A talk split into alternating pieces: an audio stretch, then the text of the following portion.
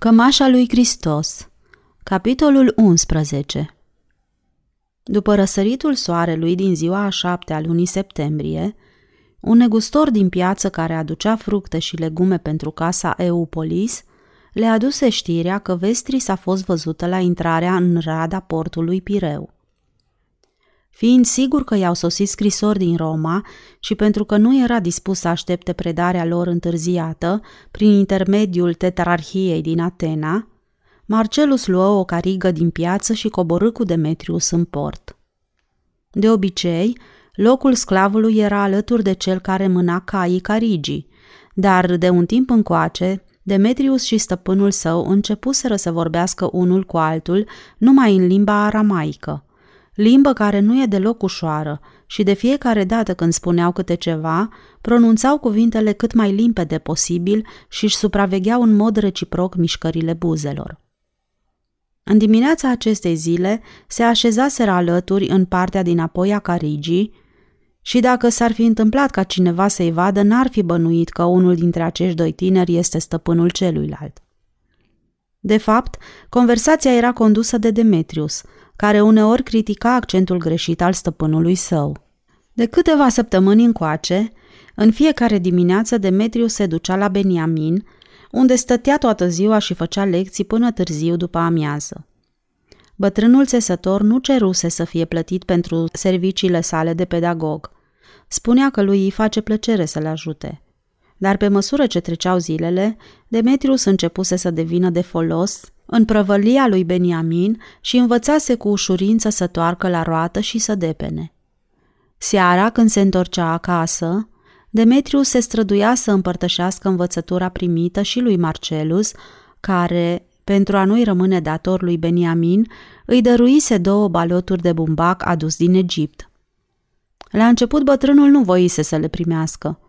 Îi mai dăduse și câțiva saci de lână din Cipru, lână cu firul lung, parcă anume făcută pentru clima aspră. Beniamin, care n-avea obiceiul să spună amabilități, se simți obligat ca peste o lună de la începerea lecțiilor să declare că Demetrius face progrese nebănuite în studiul limbii aramaice.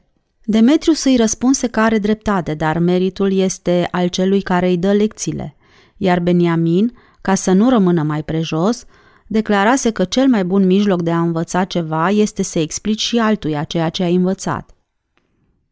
Marcellus primea învățătura în limba aramaică în mod indirect, dar învăța cu tragere de inimă, deși Demetrius se ținea de capul lui și îl chinuia mai rău decât un tiran. În drumul spre Pireu începuseră să discute foarte animați despre cele 10 porunci pe care Marcellus le aproba, iar Demetrius afirma că sunt drepte. Din când în când își apărea punctul de vedere cu atâta entuziasm, încât uita de limba aramaică și vorbea grecește, așa că stăpânul său începea să râdă. "Oprește-te!" striga Marcellus. "Nu se poate să vorbești în limba aceasta păgână despre cele 10 porunci ale evreilor." "Bine, stăpâne, gândește-te că poruncile acestea nu sunt drepte. Una dintre ele spune, să nu furi. Foarte bine, dar nu există nicio poruncă în această lege care să spună oamenilor bogați să fie generoși cu cei săraci, ca astfel aceștia să nu se gândească să-i fure. Să nu râvnești la ceea ce este al aproapelui tău.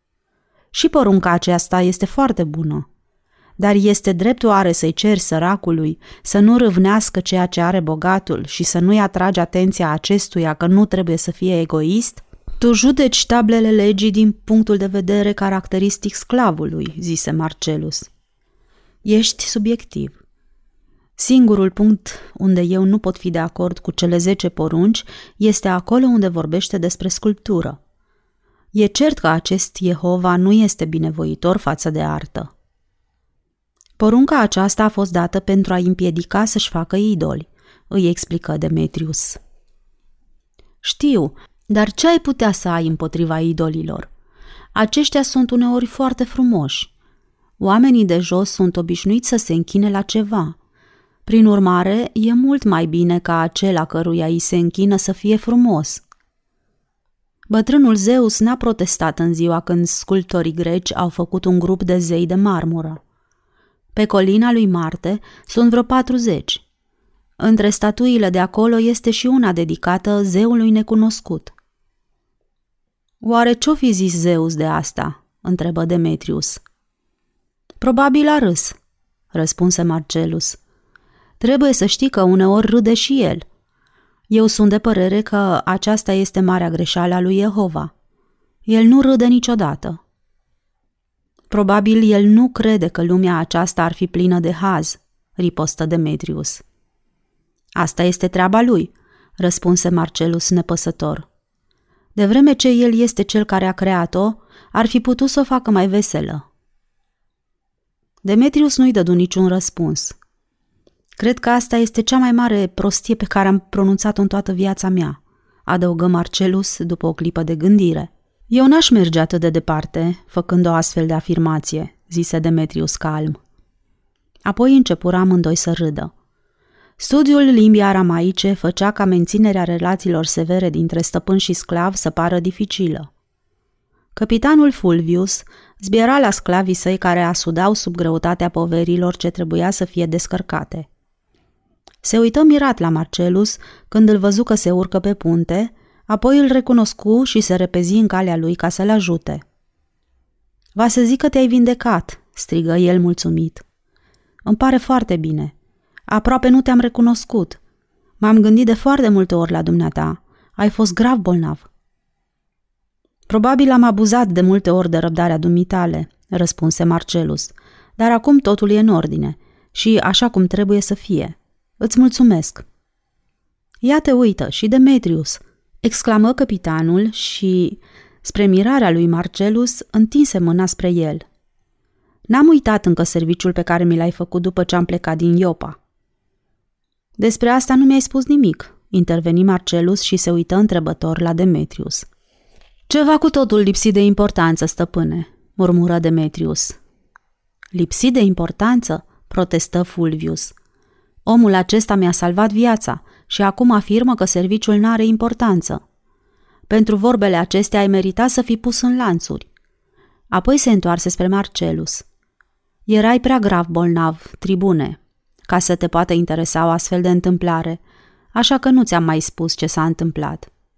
Un sclav nebun care se găsea înlănțuit în cală a fost apucat de furii în timpul nopții. A reușit să-și scoată obezile tocmai în momentul când ne găseam în fața intrării portului din Alexandria. S-a furișat pe punte cu o ghioagă în mână cu care voia să-mi zdrobească țeasta. Dar Demetrius al dumitale a intervenit tocmai la timp. Sunt foarte mulțumit, căpitane, că s-a întâmplat să fiu prin apropiere, zise Demetrius. Tot atât de mulțumit sunt și eu, răspunse căpitanul. În sfârșit, ce să vă spun, este o adevărată plăcere să vă pot vedea pe amândoi. Legate, ți-am adus niște scrisori. L-am rugat pe tribun să le ia când a plecat cu mesajul pe care ți-l adresează împăratul, dar este un tânăr înfumurat și mi-a răspuns că n-a venit la Atena ca să facă drumuri ca băiat de alergătură. Un mesaj de la împăratul? Întrebă Marcellus neliniștit. Încă nu l-ai primit, va să zică. Probabil te-ai încrucișat pe drum cu tribunul acesta înfumurat. Nu vrei să mai zăbovești și să mănânci împreună cu mine aici pe bord?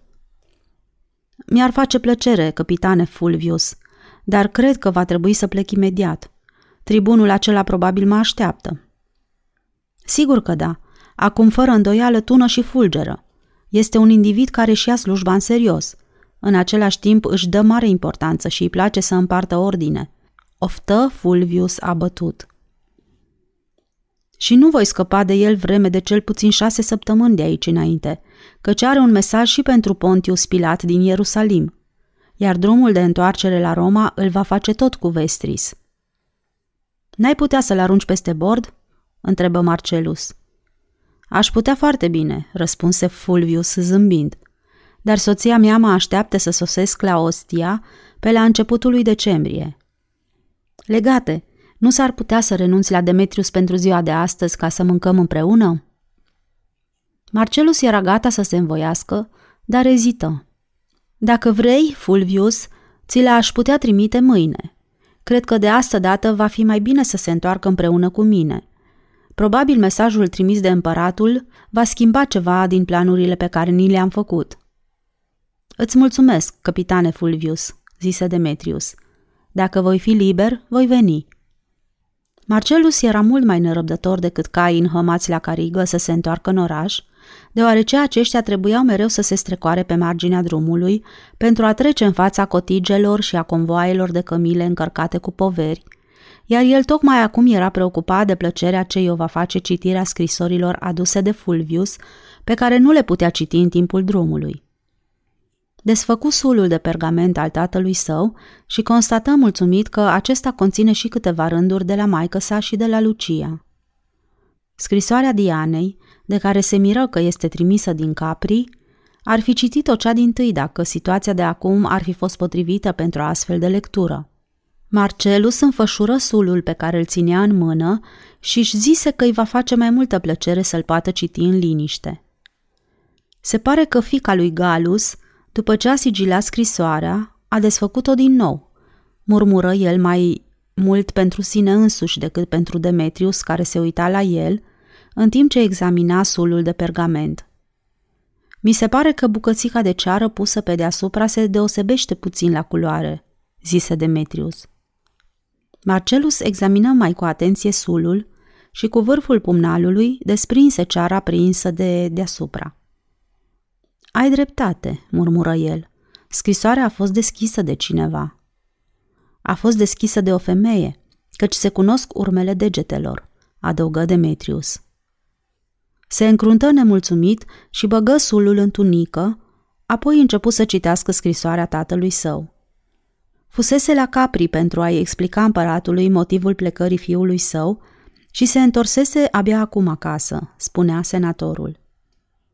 Trebuia să fac numai decât acest drum, deoarece tu abia ajunseseși în largul mării, continua scrisoarea, când a sosit un mesaj în care erai numit Demetrius, cred că merită să afli ce spune scrisoarea aceasta, zise Marcellus. Împăratul m-a numit comandant al gărzii palatului din Capri. Probabil despre asta va fi vorba și în cea care a sosit acum. Comandant al gărzii din Capri.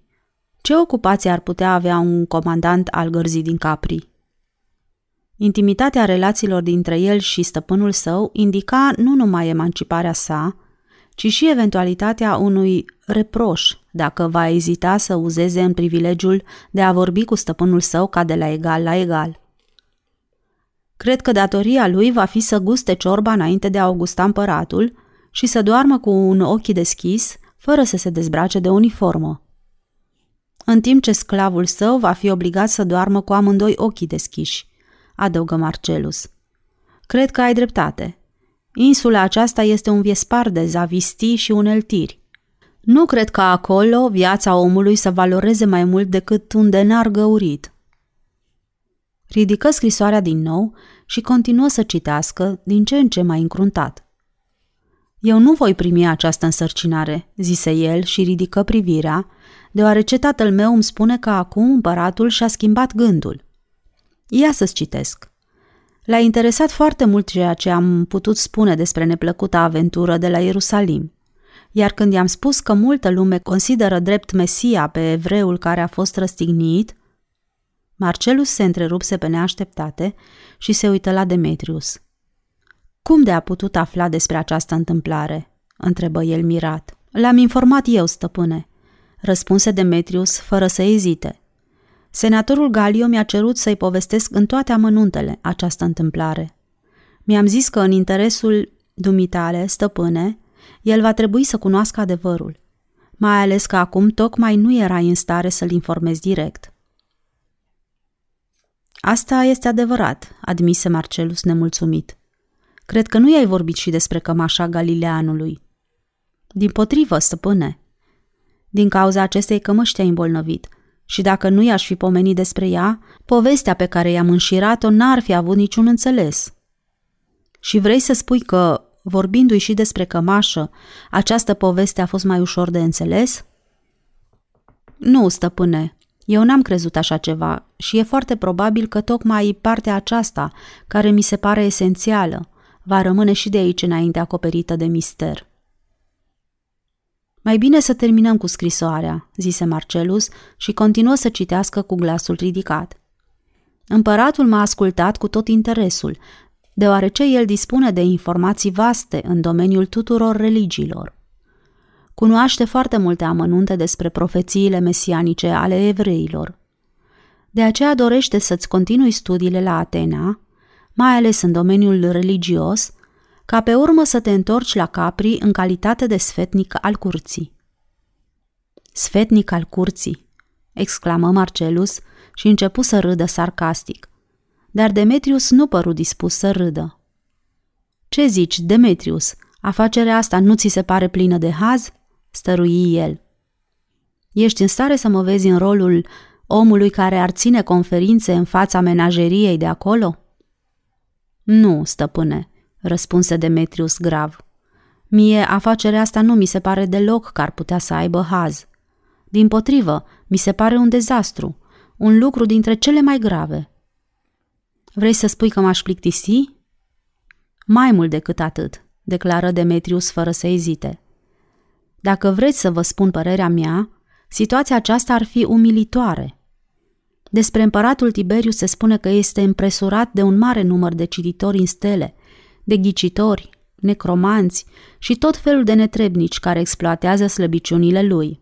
Pentru stăpânul meu ar fi o situație penibilă să fie considerat la fel cu aceștia. Marcellus deveni tot atât de grav ca și corinteanul său. Crezi că îmi va cere ca oamenilor acestora să le explic superstițiile despre care vorbesc cei slabi la minte? Da, răspunse Demetrius și dădu din cap. Probabil vrea să afle și alte amănunte în legătură cu cămașa. Bine, dar aceasta nu este o superstiție, protestă Marcellus.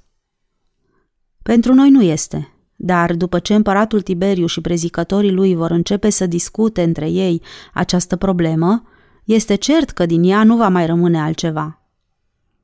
Pari foarte impresionat, Demetrius, zise el cu bunăvoință. Da, stăpâne, nu mi-ar face deloc plăcere să constat că această cămașă este luată în bătaie de joc, de bătrânul acela respingător și de toată adunătura aceea de năluci care se găsește în apropierea lui. Marcellus se prefăcu indignat. Nu-ți dai seama, Demetrius, că felul în care vorbești despre împăratul Romei ar putea fi considerat lipsă de respect? Zâmbiră amândoi și Marcellus continuă să citească scrisoarea tatălui său. Nu-mi vine să cred, fiule, că această însărcinare ar putea să-ți facă plăcere. Împăratul este un om cu mintea stranie și gândurile mereu rătăcitoare. În orice caz, acesta este un ordin dat de el și nu-ți rămâne altceva de făcut decât să te supui. Din fericire, ți s-a îngăduit să întârzi la Atena o bucată de vreme pentru a-ți continua studiile. Toți suntem nerăbdători să te vedem din nou la Roma, dar eu te sfătuiesc să nu-ți grăbești întoarcerea acasă. Despre Diana nu-i scria nimic.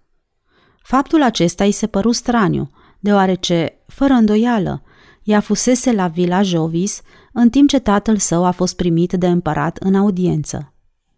Abia aștepta să poată citi scrisoarea ei. Se simțea neliniștit la gândul că ea se găsește acum pe această insulă sinistră. Cineva a deschis scrisoarea ei, ceea ce înseamnă că este urmărită în tot ce face. Prin urmare, îi trecu gândul că insula Capri nu este locul unde Diana s-ar fi putut simți în siguranță. Casa Eupolis părea în mare fierbere. Nu se întâmpla să sosească în fiecare zi un tribun, îmbrăcat în strălucitoare uniformă, care să aducă un mesaj al împăratului. Toată casa, care de obicei părea calmă, se cutremura acum ca de friguri. Dion, grav și cu obrazul scăldat în sudoare, se plimba pe alee când cariga hodorogită intră pe poartă.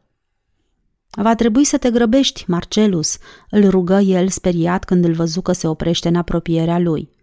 A sosit un mesaj al împăratului. Tribunul care l-a adus a început să zbiere că, dacă nu te vei întoarce imediat, ne va raporta tetrarhului. Liniștește-te, Dion, zise Marcellus. Tu nu porți nicio vină. Apoi dădu drumul carigii și își continuă drumul în lungul aleii, trecând pe lângă un grup de argați din serviciul grădinii, care se uitară la el cu respect și simpatie. Teodosia și mătușa Ino se opriseră în foișor alături de Febe, care părea emoționată. Tribunul se plimbă mândru prin fața intrării. Marcellus îl recunoscu imediat pe Quintus Lucius. Prin urmare, acesta era motivul pentru care făcuse atâta gălăgie. Acesta era Quintus, favoritul prințului Gaius. Fără îndoială, misiunea ce îi se încredințase de asta dată nu îi făcuse nicio plăcere. Nemulțumirea aceasta explica și felul în care se purtase pe bordul galerei. Cu siguranță, Gaius se simțea profund jignit din cauza că bătrânul din Capri contramandase ordinul dat de el fără să-i spună nimic și îl revocase din demnitatea de comandant al fortului Minoa. De asta dată împăratul îl expediase pe netrebnicul de Quintus cu un mesaj. Și acestei dispoziții nu se putuse împotrivi nici Quintus și nici Gaius. Câtă vreme va fi obligat trimisul împăratului să te aștepte? Țipă el după ce Marcellus se apropie, urmat de Demetrius, care venea la o mică depărtare de stăpânul său. Nu m-a informat nimeni că va trebui să stau la pândă ca să aștept un mesaj al împăratului, ripostă Marcellus, încercând să se stăpânească. Dar acum, tribune Quintus, după ce am sosit, te poftesc să-ți îndeplinești însărcinarea ce ți s-a dat cu curtenia pe care un roman are dreptul să o ceară unui ofițer de același rang ca și el. Quintus murmură ceva neînțeles și întinse sulul aurit al împăratului. Aștepți vreun răspuns? Întrebă Marcellus. Da, dar te sfătuiesc să nu mă faci să aștept prea mult. Mesagerii împăratului nu sunt obișnuiți să-și piardă vremea prin hanuri grecești. Tonul cuvintelor lui era îmbibat de atâta dispreț, încât aluzia părea transparentă. Demetrius făcu un pas înainte și se opri în poziție de drepți. Marcellus păli la față, dar nu-i dădu niciun răspuns. Voi trece în camera mea, Quintus, ca să citesc mesajul și să fac un răspuns. Poți să aștepți sau să vii mai târziu, cum poftești. Apoi se întoarse în loc și înainte de plecare se adresă lui Demetrius în șoaptă. Tu să nu te miști de lângă el.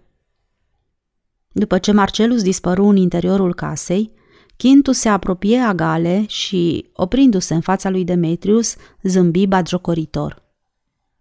Tu ești sclavul lui? Întrebă el și îi făcu semn cu capul în partea unde dispăruse Marcellus. Da, stăpâne, cine este fata aceea frumoasă din foișor? Întrebă Quintus, repezindu-și cuvintele prin colțul gurii. Este fiica lui Eupolis, răspunse Demetrius calm. Nu mai spune. În cazul acesta voi putea face cunoștință cu ea în timp ce va trebui să aștept. Trecu pe lângă Demetrius și traversă mândru pajiștea care îl despărțea de foișor, făcând la fiecare pas câte o mișcare arogantă, cu capul acoperit de coiful pe care îl purta. Dion, cu obrazul palid și înspăimântat, se îndreptă spre foișor, iar Demetrius îl urmă la pași înceți. Încălțat în sandale elegante, cu picioarele depărtate unul de altul și cu mâinile proptite în șolduri, Quintus se opri în fața fetei și o examină cu îndrăzneală. Apoi zâmbi nerușinat, fără să țină socoteală de cei prezenți, și o întrebă. Cum te cheamă? Este fiica mea, interveni Dion, frecându-și mâinile cu umilință. Asta înseamnă că ești un bărbat fericit, dacă ai o fiică atât de frumoasă. Va trebui numai decât să o cunosc mai de aproape, zise Quintus și întinse mâna după ea. Fata se feri din calea lui și se uită la el speriată. Ești sperioasă, ei? Și începu să râdă cu dispreț. De când au devenit fetele hangiilor greci atât de sfioase de nu îndrăznesc să mai zâmbească? Te implor, tribune, începu Dion cu glasul tremurând. Casa Eupolis s-a bucurat întotdeauna de cea mai bună reputație. Nu se poate să o jignești pe fiica mea. Nu se poate, ei, nu mai spune, ripostă Quintus batjocoritor.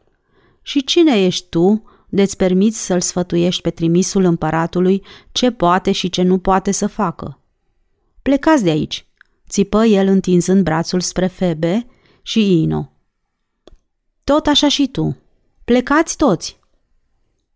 Palidă ca o moartă, Febe făcu câțiva pași împreună cu Ino, care o ținea de sub sori. Dion nu se mișcă și începu să gâfâie din pricina furiei neputincioase, dar se retrase numai decât, când văzu că dușmanul său întinde mâna după pumnalul ce i-a târnat din cingătoare.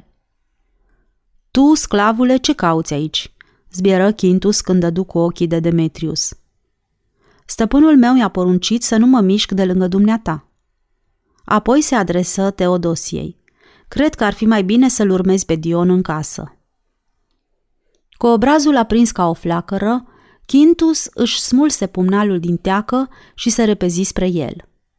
Demetrius făcu un salt și l-apucă de încheietura mâinii cu dreapta înainte de a-l putea lovi, iar cu pumnul stâng îl pocni pe tribun în plin obraz. Lovitura răbufni ca un ciocan și Quintus, care nu se așteptase la această surpriză, se clătină pe picioare. Înainte de a-și putea veni în fire, Demetrius îl mai pocni odată peste gură cu pumnul încleștat. Cu dreapta îl strângea de încheietura mâinii ca într-o menghină, așa că scăpă pumnalul. Loviturile începuseră să se descarce una după alta și cu atâta repeziciune, încât Quintus rămase zăpăcit. Acum începuse să împartă lovituri orbește, pe când Demetrius îl strângea tot mai de aproape și îi căra pumn după pumn în obrazul buhăit. Quintus începu să gâfâie și Demetrius presimți că nu va mai fi nevoie să-l pocnească decât o singură dată sub fălci pentru a-l scuti de a mai continua lupta cu trimisul împăratului, dar se simți copleșit de o dorință nestăpânită să vadă până când va putea stârci nesupărat obrazul tribunului, înainte de a-l lăsa lungit. Încăierarea devenise sângeroasă și pumnii lui Demetrius erau plini de sânge, de fiecare dată când se ridicau de pe orbitele și nasul zdrobit al lui Quintus, care acum nici nu încerca să se mai apere. Speriat și orbit de sângele care îi curgea din abundență, cedă terenul pas cu pas, până când ajunse alături de tulpina unui pin uriaș de care se propti cu o mână. Printre buzele terciuite îi scăpă un scâncet. "Pentru fapt asta vei muri," îngână el înnecat în suspine. "Foarte bine," scrâșni Demetrius printre dinții încleștați. "Dacă e să mor pentru că te-am pedepsit..." Și întinzând brațul, îl apucă de cureaua coifului și cu cealaltă mână continuă să-l piseze în obraz. Apoi se uită la el și se retrase un pas ca să-i poată repezi pumnul încă o dată cu sete sub falcă. Genunchii lui Quintus se îndoiră și trupul îi se întinse moale pe pajiștea grădinii. În timpul cât se desfășurase lupta, familia Eupolis se retrăsese la o mică distanță, dar de asta dată Dion, cu obrazul palid ca de mort, se apropie speriat și întrebă: "L-ai ucis?" Demetrius respira șuierător. Își examină pumnii striviți și însângerați, apoi clătină din cap. "Ne vor băga pe toți la închisoare," gemu Dion. "În primul rând să nu încerci să fugi de acasă," îl sfătui Demetrius. "Tu n-ai nicio vină. Asta se poate dovedi cu ușurință," sfârși el și se îndreptă spre camera stăpânului său. "Ce aș putea face pentru individul acesta?" întrebă Dion. "Adu-i o găleată de apă și un prosop. Se va trezi foarte curând, iar când se va mai întâmpla să aibă poftă de încăierare, trimite după mine. Dar spune-i că dacă mă va obliga să-l bușesc a doua oară, îl voi ucide." Ostenit peste măsură, Demetrius trecu prin peristil fără să se oprească, deși văzu că Marcellus este așezat la masă și scrie, așa că nici nu ridică obrazul spre el. "Demetrius," strigă el, "împăratul îmi poruncește să plec în Palestina și să adun toate informațiile posibile privitoare la Galilean." Glasul lui vibra de mulțumire. "Crezi că ar fi putut să se întâmple și altceva ca să-mi facă atâta plăcere?" Tiberiu ar vrea să știe ce este adevărat din zvonurile care circulă în legătură cu acest Isus, despre care se spune că ar fi fost Mesia. "Pe mine, această chestiune nu mă interesează cât uși de puțin. Eu aș vrea să aflu numai ce fel de bărbat a fost. Ce noroc ne-a așteptat pentru noi, Demetrius. vom continua cu mai multă stăruință studiul limbii aramaice cu bătrânul Beniamin. La începutul primăverii vom putea pleca în Galileea. Semnă pergamentul, lăsă stilul din mână, trase scaunul și, ridicându-se în picioare, se uită la obrazul palid al lui Demetrius. „Ia te uită! Ce naiba ai făcut?" întrebă el. „Tribunul acela," răspunse Demetrius ostenit. Marcellus se schimbă la față. „Doar nu te-ai bătut cu Quintus." „N-aș putea spune exact că m-am bătut," răspunse Demetrius. „A insultat familia, în special pe Teodosia, și l-am pedepsit. Judecând după pumnii însângerați, cred că l-ai pedepsit destul de grav. Dar, ascultă, Demetrius, afacerea asta este primejdioasă. Un sclav grec nu poate proceda în felul acesta, mai ales față de un tribun roman, chiar dacă se întâmplă ca acesta să merite o astfel de pedeapsă." „Da, stăpâne, știu. Voi fi obligat să fug. Dacă aș rămâne aici, vei încerca să mă aperi și asta ar însemna să ai necazuri din pricina mea. Te rog, n-ar fi mai bine să plec imediat?" „Va trebui să pleci numai decât," stărui Marcellus. „Dar unde vrei să pleci? Unde ai putea pleca?" „Nu știu, stăpâne. Voi încerca să mă refugiez la țară și să ajung în munți, înainte de a se răspândi vestea despre ceea ce s-a întâmplat." „În ce stare se găsește Quintus?" întrebă Marcellus speriat. „Se va reface," răspunse Demetrius. „N-am avut asupra mea nicio armă. I-am umflat ochii, i-am umflat buzele, dar gura i-a rămas deschisă și când l-am lovit pentru ultima dată de câteva ori în nas, l-am simțit că este terciuit." „A plecat?" „Nu, este tot aici, căci nu s-a putut ridica de pe jos." Marcellus oftă și-și trecu mâinile prin păr. „Du-te, spală-te pe mâini și împachetează-ți câteva lucruri pentru drum." Apoi trecu pe lângă el și, intrând în cameră, deschise lădița și scoase din trânsa un pumn de talanți de aur și argint pe care îi băgă într-o pungă de mătase, împreună cu câteva monede mai mărunte.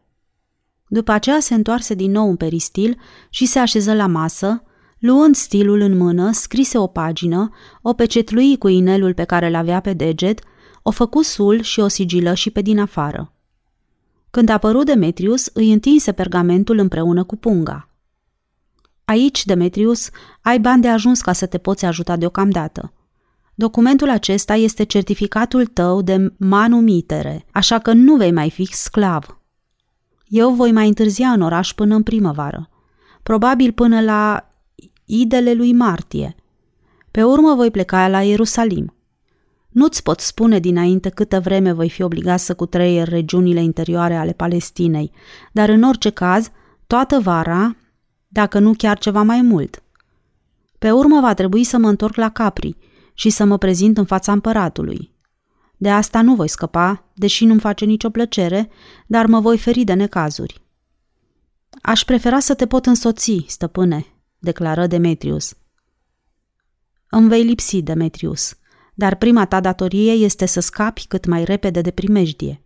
Încearcă și dăm de știre în ce parte te găsești, imediat ce vei putea. Adu-ți aminte că eu voi aștepta cu nerăbdare să aflu că nu ți s-a întâmplat nimic. Dă-mi de știre dacă vei avea nevoie de ceva. Dacă vei fi prins, voi pune totul în mișcare pentru a putea obține libertatea ta." „Știu, stăpâne," declară Demetrius cu glasul tremurând de emoție. „Ești extrem de bun față de mine. Banii aceștia îi voi lua, dar de certificatul de libertate nu am nevoie," adăugă el și puse sulul de pergament pe masă. „Dacă m-ar prinde și l-ar găsi la mine, și-ar putea închipui că m-ai răsplătit pentru că l-am pedepsit pe Quintus." Apoi luă poziție și îl salută cu sulița. „Rămâi cu bine, stăpâne. Îmi pare rău că sunt obligat să plec. S-ar putea să nu ne mai vedem niciodată." Marcellus îi întinse mâna. „Umblă sănătos, Demetrius," zise el cu glasul sugrumat. „Îmi vei lipsi foarte mult. Mi-ai fost un prieten credincios și mă voi gândi mereu la tine. Te rog, stăpâne, să-i explici Teodosiei motivul pentru care n-am putut să-mi iau rămas bun de la ea," zise Demetrius. „Există ceva între voi?" întrebă Marcellus interesat. „Numai ceva. Nimic mai mult," admise Demetrius. Își strânseră mâinile fără să mai zică nimic și Demetrius dispăru repede, trecând printre tufișurile de trandafiri ale grădinii. Marcellus intră încet în casă, închise lădița în care își păstra banii și ieși pe ușa din față. Văzu că Dion se apropie, palid la obraz și speriat. „Ai aflat?" întrebă el gâfâind. „Ce face acum?" întrebă Marcellus. „S-a ridicat în capul oaselor, dar să vezi obrazul lui, te apucă groaza. Spune că ne va pedepsi pe toți," adăugă Dion și începu să tremure de spaimă. „Spune-mi, ce s-a petrecut în realitate?" Tribunul s-a purtat foarte necuvincios față de Teodosia. Sclavul dumitale a protestat și tribunul s-a repezit la el cu pumnalul în mână. Imediat după aceea, Demetrius al dumitale l-a dezarmat și a început să-l lovească cu pumnii în obraz. L-a bătut crâncen. Nici nu mi-am închipuit că sclavul acesta, atât de blând, ar fi în stare să devină atât de sălbatic. Pe tribun nici nu-l mai poți recunoaște. „Sclavul dumitale s-a ascuns?" „A plecat," răspunse Marcellus și îl văzu pe Dion că răsuflă ușurat. Trecură împreună printre boschetele de trandafiri și îl găsiră pe Quintus stând proptit cu spatele de tulpina pinului unde căzuse. Începuse să se șteargă pe obraz cu o cârpă care era plină de sânge. După ce reuși să deschidă pleoapele umflate, se uită la el furios. „După ce mă voi întoarce la tetrarh și voi spune ce mi s-a întâmplat, tu vei fi băgat la închisoare, iar ceilalți vor fi executați." „Ce vrei să-i spui tetrarhului, Quintus?" întrebă Marcellus și zâmbi sarcastic. „Și cam ce crezi că-ți vor răspunde cei de la tetrarhie după ce le vei spune că ai insultat o fată cum se cade și ai încercat să lovești cu pumnalul un sclav care a sărit în ajutorul fetei, iar acesta te-a dezarmat și te-a bătut cu mâna goală până când n-ai mai fost în stare să te ridici în picioare?" „Du-te, Quintus, la palat," continuă Marcellus în bătaie de joc. „Dă-le și lor ocazia să te vadă cum arăți după bătaia ce ți-a dat-o un sclav grec. Tetrarhul îți va spune că este destul de rușinos pentru un tribun roman să se încaiere cu un sclav, chiar dacă iese victorios. Haide, ne vom duce împreună până la palat. Te voi însoți și eu, Quintus, căci pentru nimic în lume n-aș vrea să scap o astfel de ocazie." Quintus continuă să-și șteargă obrazul umflat. „De concursul tău n-am nevoie," murmură el. „Dă-mi voie, stăpâne, să-ți ajut să te ridici în picioare, dacă te simți mai bine," interveni Dion. „Propunerea aceasta mi se pare binevenită," în cuvință Marcellus. „Fără îndoială, Dion nu are nicio obligație față de tine pentru că ai încercat să te porți ca un derbedeu în casa lui. Dar dacă vrea să te adăpostească până în momentul când te vei simți dispus să te arăți în fața oamenilor străini, eu te-aș sfătui să primești propunerea lui. Am aflat că vrei să pleci poimâine cu galera Vestris. Prin urmare, va fi mult mai bine să stai aici, ca să nu te vadă nimeni în ce hal ești și să nu pleci decât în momentul când vasul va fi gata să ridice ancora. În cazul acesta, nimeni dintre cei care sunt la tetrarhie nu va avea ocazia să afle ce ai pățit și nici nu va putea să-și bată joc de tine la prima ocazie când va merge la Roma. Voi cere ca sclavul tău să fie biciuit până când trupul lui va fi rupt în fâșii," îngână Quintus. „Probabil îți va face plăcere să-l biciuiești chiar tu," ripostă Marcellus. „Vrei să-l chem aici?" Zilele treceau una după alta, triste, reci și plicticoase. Marcellus începu să-și dea seama ce loc important ocupase până acum sclavul său corintean în viața lui, nu numai din punctul de vedere al serviciilor pe care îi le făcuse, ci chiar ca prieten și tovarăș. Pentru el, Demetrius devenise un fel de a doua personalitate, iar acum, când nu-l mai vedea în apropierea sa, se simțea rătăcit și dezorientat. De la plecarea lui nu se întâmplase nimic deosebit. În fiecare dimineață mergea la bătrânul Beniamin pentru lecțiile de limba aramaică, pe care acesta îi le dădea făcând mai mult conversație. La amiază se întorcea la Han și restul zilei cât mai ținea lumina și îl petrecea în atelier, cioplind fără tragere de inimă și fără inspirație un bust de marmură care cu fiecare zi ce trecea semăna tot mai mult cu Diana Gallus. În orice caz, se putea distinge că reprezintă o patriciană romană și una destul de frumoasă. Totuși, nimeni n-ar fi putut bănui că o reprezintă pe Diana. Probabil, își zicea Marcellus, Amănuntul acesta se datora faptului că imaginea Dianei îi se destrămase din amintire și se pierdea din ce în ce mai departe și devenea mai tulbure. Primise de la ea 2 scrisori. Prima, care venise de la Capri, fusese scrisă în grabă. Era informat despre ordinul împăratului care admisese ca el să-și continue studiile la Atena și după aceea să plece la Ierusalim și de acolo în regiunile de miază-noapte ale Palestinei, pentru a aduna informații despre tânărul și misteriosul evreu. Despre ea însăși îi spunea că împăratul a stăruit să mai zăbovească vreme de câteva săptămâni la Capri și, având în vedere concesiile ce îi le făcuse, a luat hotărârea să-i facă pe voie. Bătrânul a fost foarte amabil cu ea. Se simte singur, așa că va mai sta cu el. A 2-a scrisoare i-o trimiseseră cei de acasă, dar și aceasta părea că este scrisă ca și când curierul ce trebuia să o ducă ar fi așteptat în fața ușii. Scrisoarea era amabilă și plină de nerăbdarea de a afla vești de la el, dar îi lipseau elanul și duioșia la care s-ar fi așteptat. Îți făcea impresia că dragostea lor a fost amânată pentru mai târziu, când se va putea desfășura în mai multă libertate. Marcellus citia această scrisoare de mai multe ori la rând și o cântări frază cu frază pentru a se convinge dacă nu cumva Diana își luase toate măsurile de prevedere în cazul când scrisoarea va fi deschisă de cineva.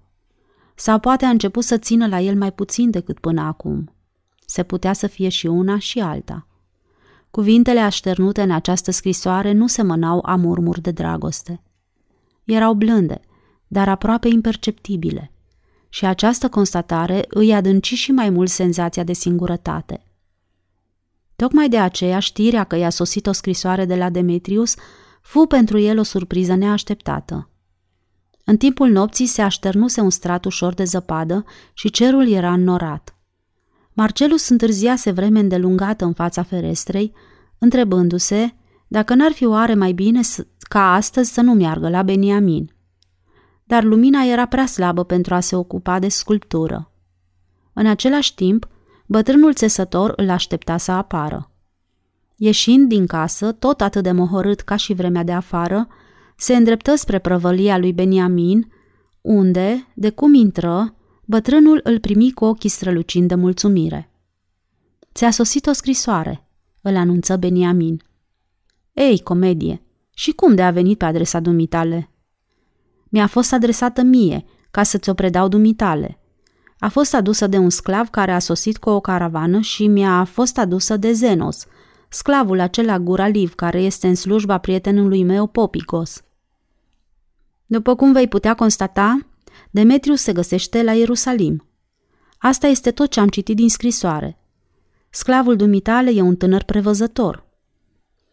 Temându-se că, dacă îți va trimite scrisoarea de-a dreptul dumitale, aceasta ar putea fi desfăcută de cineva și astfel îi vor da de urmă, a trimis-o pe numele meu," zise Beniamin și începu să râdă când îi întinse sulul de pergament. "De asta dată vei avea ocazia să pui în practică cunoștințele pe care le ai în domeniul limbii aramaice. Este scrisă într-o limbă foarte aleasă," adăugă el cu mândrie. Marcellus apropie un scaun de masa de lucru, desfăcu capătul sulului de papirus și începu să citească cu glasul ridicat, ca uneori să se oprească și să facă apel la ajutorul lui Beniamin, care se simțea mulțumit că îl poate ajuta. "Cinstite stăpâne," începu Marcellus, "îți scriu această scrisoare în ziua sabatului evreiesc, în camera de la mansardă a unei case vechi, cu vederea spre Chedron, la o mică depărtare de cartierul templului. Camera aceasta o împart cu unul Stefanos, un grec de aceeași vârstă cu mine, căruia evreii îi zic Ștefan. Este un tânăr inteligent, știe tot ce se petrece și este amabil. În momentul acesta este plecat de acasă, pentru motive pe care numai el le cunoaște. Probabil aceleași care noaptea trecută l-au determinat să lipsească de acasă până aproape de zorii zilei. Am sosit la Ierusalim abia acum 3 zile. Probabil vei fi curios să afli modul în care am plecat din Atena. Având toată încrederea în prietenia lui Fulvius, am coborât într-un suflet până în port și, urcându-mă pe bordul galerei, i-am povestit starea disperată în care mă aflu. Fulvius m-a ascuns în cală și, după ce galera a ieșit în largul mării, a doua zi m-a scos pe punte, unde mă puteam plimba în toată libertatea. Am avut cu noi un călător important care bolea, de pe urma unui accident ce l-avusese la obraz. Nu s-a mișcat niciun pas din cabină până când am părăsit portul Alexandria. Când m-a recunoscut, i-a poruncit lui Fulvius să mă pună în obezi, dar capitanul a refuzat, spunându-i că eu mi-am plătit călătoria, ceea ce nu era adevărat, deși mă oferisem să-i plătesc. Fulvius l-a informat pe acest distins călător că, dacă are ceva de împărțit cu mine, după ce va ajunge în portul următor, este liber să ceară autorităților arestarea mea.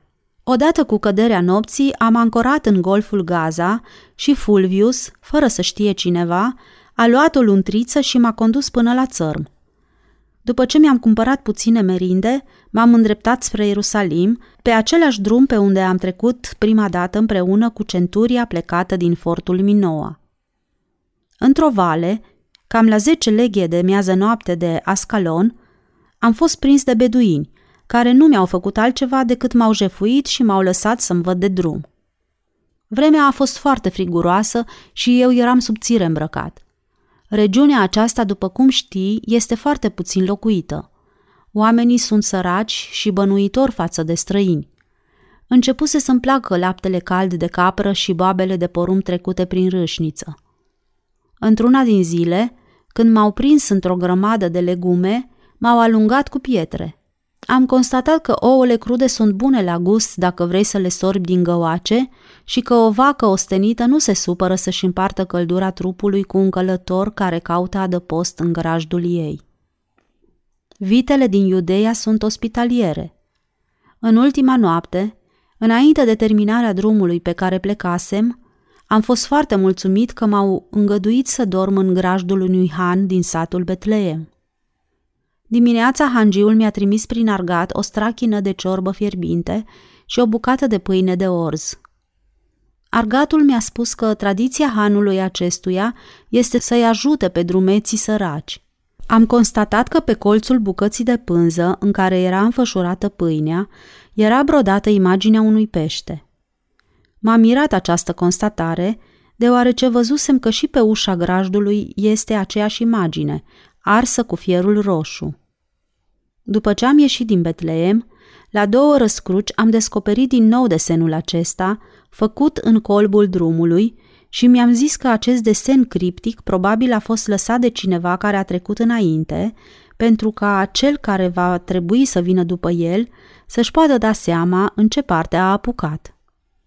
Dar pentru că nu știam ce înseamnă și nici nu mă interesa din calea afară, nu m-am mai gândit la el. După ce am ajuns la Ierusalim, flămând și cu picioarele umflate, m-am hotărât să caut casa unui țesător, unde aș putea găsi ceva de lucru în schimbul hranei și a unui așternut în care să mă odihnesc.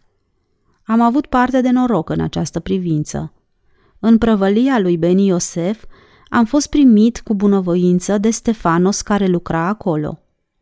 Aflând că sunt grec, după ce i-am spus că în prăvălia din Atena a lui Beniamin, pe care el îl cunoștea, am învățat să torc și să deapăn, m-a dus la Beni Iosef, care mi-a dat numai decât de lucru. Simbria este mică în raport cu valoarea lucrului la care mă pricep, dar tocmai de ajuns ca deocamdată să am din ce să trăiesc. Stefanos m-a poftit să dorm în aceeași cameră cu el. Evident, el se interesează de mine pentru că sunt grec. Familia lui este de origine din Filipii. Străbunicul său s-a refugiat la Ierusalim după ce Macedonia a fost subjugată. Am constatat că în părțile acestea sunt sute de greci care s-au refugiat la Ierusalim pentru același motiv. Între ei se găsesc foarte puțini care să știe carte și Stefanos, care este un cunoscător al clasicilor, a simțit nevoia să poată vorbi cu cineva care să aibă cunoștințe în același domeniu. Mi s-a părut că este foarte mulțumit când, la întrebarea pe care mi-a adresat-o, i-am răspuns că și eu cunosc puțină literatură elenă din ceea ce am învățat mai de mult. În prima seară pe care am petrecut-o împreună, După ce am terminat cu cina și am început să vorbim despre diferite subiecte în legătură cu soarta tristă a grecilor, Stefanos a desenat pe o bucățică de papirus conturul unui pește și mi-a întins-o peste masă, uitându-se întrebător la mine. I-am răspuns că nu înțeleg ce înseamnă acest simbol, deși până acum l-am întâlnit de 2 ori în drumul meu. După aceea m-a întrebat dacă n-am auzit niciodată vorbindu-se despre Isus Galileanul. I-am răspuns că am aflat despre el, dar numai foarte puține amănunte și că m-ar interesa să mai aflu și altceva. Mi-a spus că cei care cred în învățăturile acestui Isus sunt atât de crânceni persecutați, încât nu îndrăznesc să se întâlnească unul cu altul decât pe ascuns. Simbolul peștelui îl întrebuințează pentru a-i identifica pe ceilalți care au aceeași credință. Nu mi-a spus cum de au ajuns să întrebuințeze acest mijloc de a se recunoaște unul pe altul. Isus n-a fost pescar, ci teslar. Stefanos mi-a spus că acest Isus a propovăduit libertatea pentru toți oamenii. Nu se poate ca un sclav să nu participe la susținerea unei astfel de idei, spunea el. I-am răspuns că învățătura aceasta mă interesează și pe mine și mi-a făgăduit că la prima ocazie îmi va da și alte informații despre acest Isus. Am constatat că prăvălia lui Beni Iosef nu este numai atelierul unui țesător, ci și locul de întâlnire pe ascuns al celor care au fost prietenii lui Isus. Situația mea aici în prăvălie este atât de neînsemnată și de inocentă, încât oamenii aceștia gravi și speriați, care nu vin nici să vândă, nici să cumpere, ci să stea de vorbă pe șoptite cu Beni Iosef, aproape n-au luat cunoștință până acum de existența mea. Beniamin ar începe să râdă dacă așa ceva s-ar întâmpla în apropierea războiului său. Ieri a venit un bărbat înalt și foarte bine legat, care purta o barbă mare și a vorbit în șoaptă vreme de 1 ceas cu Beni Iosef, iar alți 2 mai tineri îl așteptau în colțul prăvăliei fără să zică nimic. Stefanos mi-a spus că sunt galileeni. Celui voinic îi zic marele pescar și celor 2 mai tineri, care parcă sunt frați, fiii tunetului.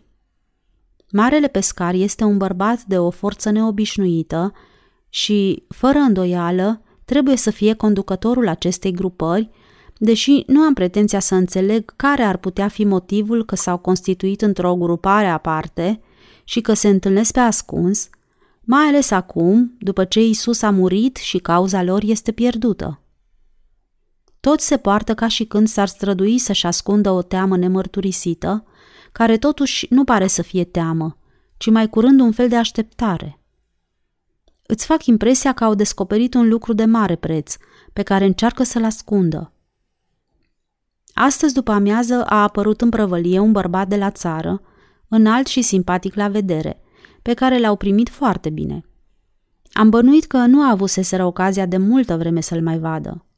După ce am terminat cu lucrul zilei și am plecat împreună cu Stefanos ca să ne întoarcem acasă, am constatat că omul acesta este amabil și că toți țin la el, iar Stefanos mi-a spus că este Iosif Barsaba, originar din Galileea, din localitatea Seforis. Mi-a mai spus că Isus a ales 12 inși dintre prietenii săi ca aceștia să-i fie ucenici.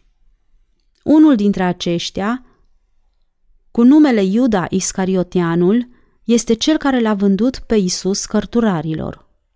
După arestarea învățătorului său, s-a spânzurat din pricina mustrărilor de conștiință. Cei 11 ucenici s-au sfătuit între ei să aleagă pe altul care să-i țină locul, dar ce i-a determinat să procedeze în felul acesta, după ce Isus a murit, Stefanos n-a putut să-mi spună. Au ales pe 2 dintre cei care îl urmează pe Isus în toate părțile Palestinei, pe unde a propovăduit în fața poporului, și au văzut faptele stranii săvârșite de el, despre care Stefanos mi-a făgăduit să-mi vorbească și mie în ziua când va crede de cuvință. Bănuiesc că el ar vrea înainte de toate să se convingă dacă sunt vrednic de încrederea lui. Unul dintre cei 2, cu numele Matei, a fost ales pentru a-l înlocui pe Iuda, vânzătorul, iar al 2-lea este Iosif Barsaba. Te-aș sfătui, stăpâne, ca atunci când vei veni la Ierusalim să te informezi despre viața lui Isus, să faci cunoștință cu un bărbat ca Iosif Barsaba. Lucrul acesta însă nu va fi tocmai ușor. Toți acești prieteni ai lui Isus sunt supravegheați de aproape și urmăriți pentru orice încercare ce ar face-o în scopul răspândirii învățăturii lui Isus și păstrării amintirii lui. Cei de la conducerea templului sunt conștienți că în învățătura lui se ascunde grăuntele unei revoluții împotriva religiei recunoscute. Tot așa, cei din intimitatea procuratorului și-au dat seama că, cu cât lumea îl va uita mai curând pe acest Isus, cu atât va fi mai posibil ca sărbătorile Paștilor din anul acesta să se desfășoare fără tulburări politice.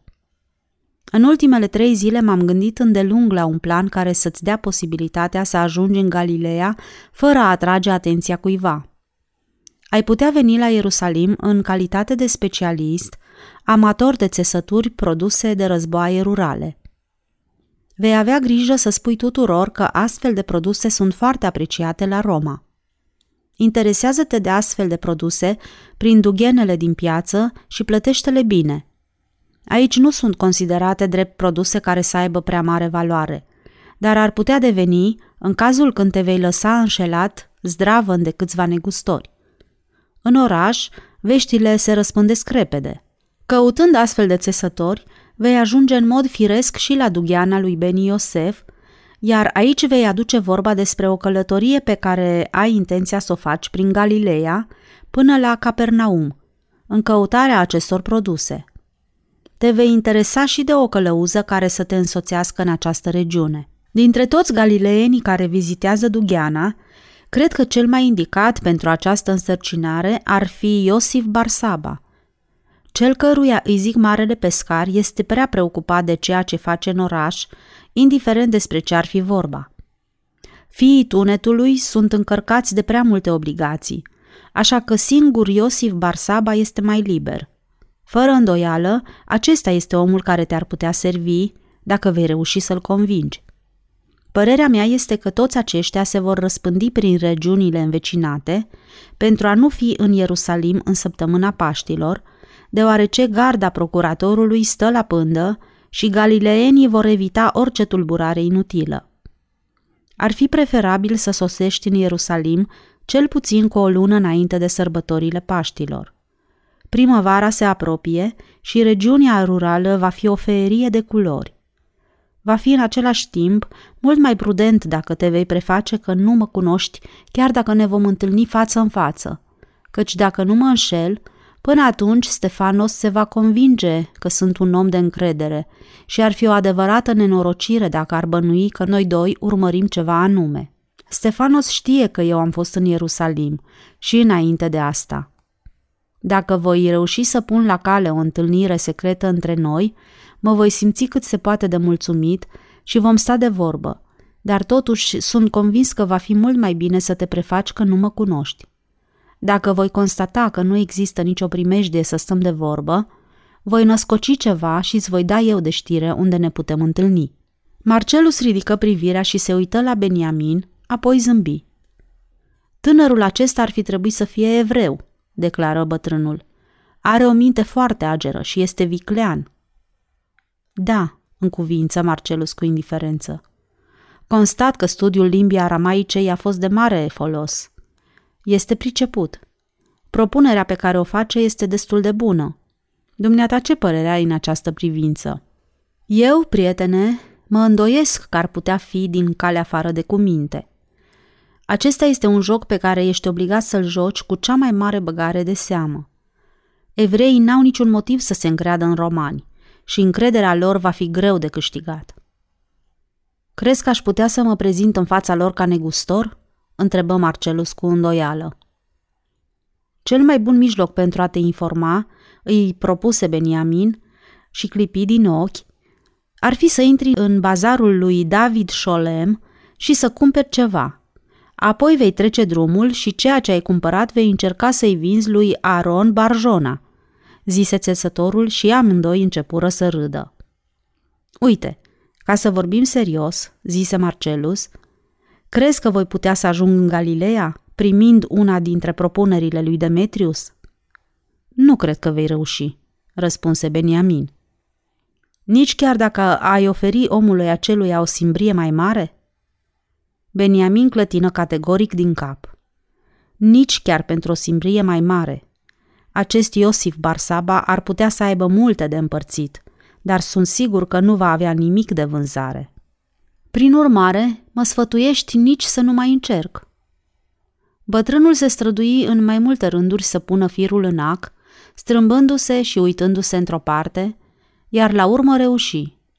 Zâmbi triumfător și dintr-o singură mișcare a degetelor făcu nodul. Cred că nu strică să încerci, murmură el. S-ar putea ca acești galileeni să fie mult mai proști decât ne închipuim noi. Sfârșitul capitolului 11.